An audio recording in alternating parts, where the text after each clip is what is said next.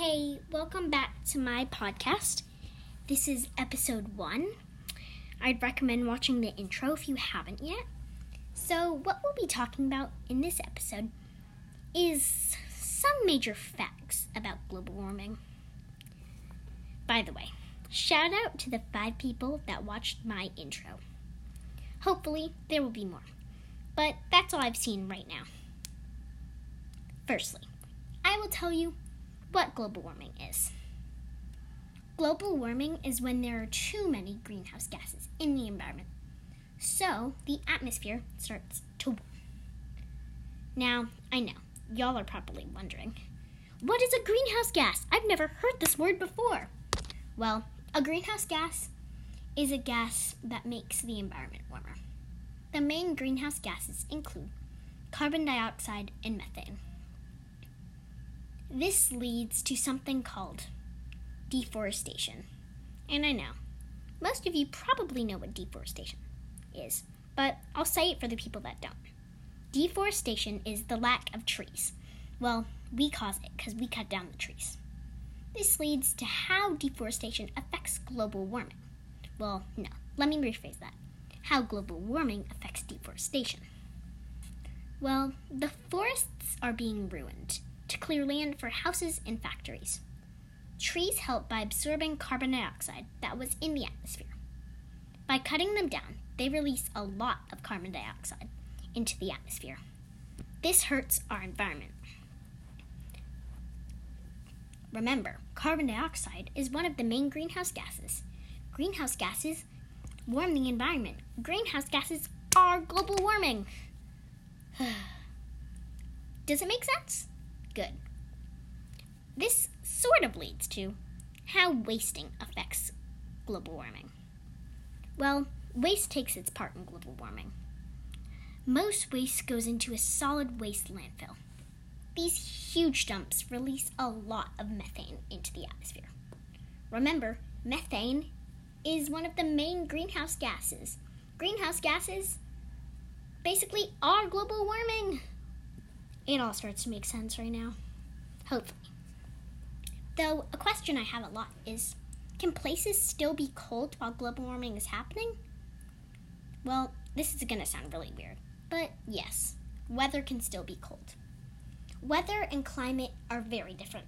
For instance, weather only lasts for one to two days, but the climate is measured over years. So, it can still be cold outside, but the climate could be getting warmer. I know, it's crazy. But this is a scary question. How does global warming affect your health? Well, because of the rise of temperature, it causes the Arctic to melt. That makes the sea level rise because the Arctic is ice. When the sea level rises, it causes flooding. Flooding can carry very dangerous diseases such as typhoid and cholera. No one wants that. And they're very dangerous because they can kill you. Another question I get often is how do people affect global warming?